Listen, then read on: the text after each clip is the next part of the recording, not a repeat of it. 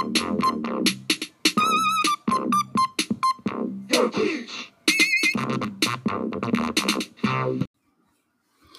dokie, boys and girls. Uh, happy cloudy Friday morning. Um, let's get back to it with Jonathan. Um, I'm gonna read the last last part of uh, the page 65 from yesterday. And that isn't a, and that isn't flying a thousand miles an hour or a million or flying at the speed of light, because any number is a limit and perfection doesn't have limits. Perfect speed, my son, is being there. Without warning, Chiang vanished and appeared at the water's edge, fifty feet away, all in the flicker of an instant. Then he vanished again and stood in the same millisecond at Jonathan's shoulder. It's kind of fun, he said.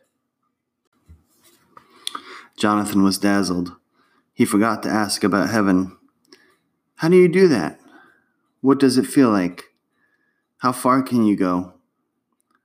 You can go to any place and to any time that you wish to go, the elder said. I've gone everywhere and every when I can think of. He looked across the sea. It's strange. The gulls who scorn perfection for the sake of travel go nowhere, slowly. Those who put aside travel for the sake of perfection Go anywhere, instantly. Remember, Jonathan, heaven isn't a place or a time, because place and time are so very meaningless. Heaven is. Can you teach me to fly like that? Jonathan Seagull trembled to conquer another unknown. Of course, if you wish to learn. I wish. When can we start? We could start now if you'd like. I want to learn to fly like that. Jonathan said, and a strange light glowed in his eyes. Tell me what to do. Chiang spoke slowly and watched the younger gull ever so carefully.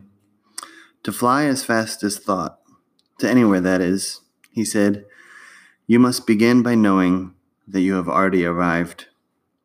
The trick, according to Chiang, was for Jonathan to stop seeing himself as trapped inside a limited body that had a 42 inch wingspan and performance that could be plotted on a chart. The trick was to know that his true nature lived as perfect as an unwritten number everywhere at once across space and time. Jonathan kept at it fiercely, day after day, from before sunrise till past midnight and for all his effort he moved not he moved not a feather width from his spot. Forget about faith, Chiang said.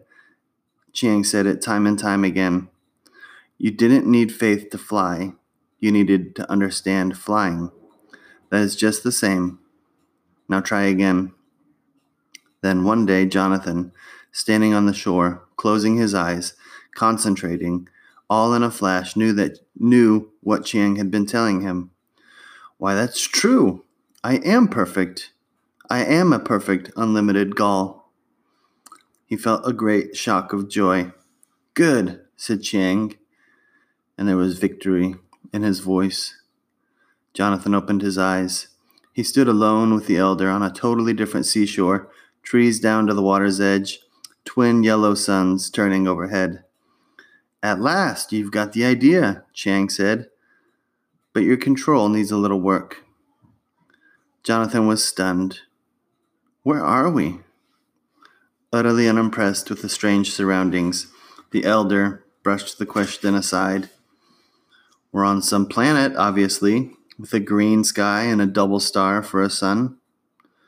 Jonathan made a scree of delight, the first sound he had made since he left Earth. It works! Well, of course it works, John, said Chiang. It always works when you know what you're doing. Now, about your control. By the time they returned, it was dark.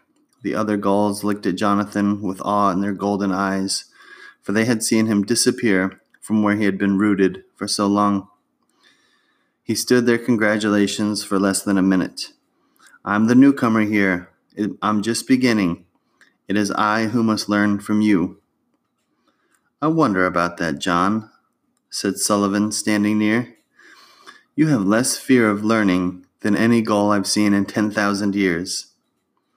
The flock fell silent, and Jonathan fidgeted in embarrassment. We can start working with time, if you wish, Chiang said, till you can fly till you can fly the past and the future. And then you will be ready to begin the most difficult, the most powerful, and the most fun of all. You will be ready to begin to fly up and know the meaning of kindness and of love.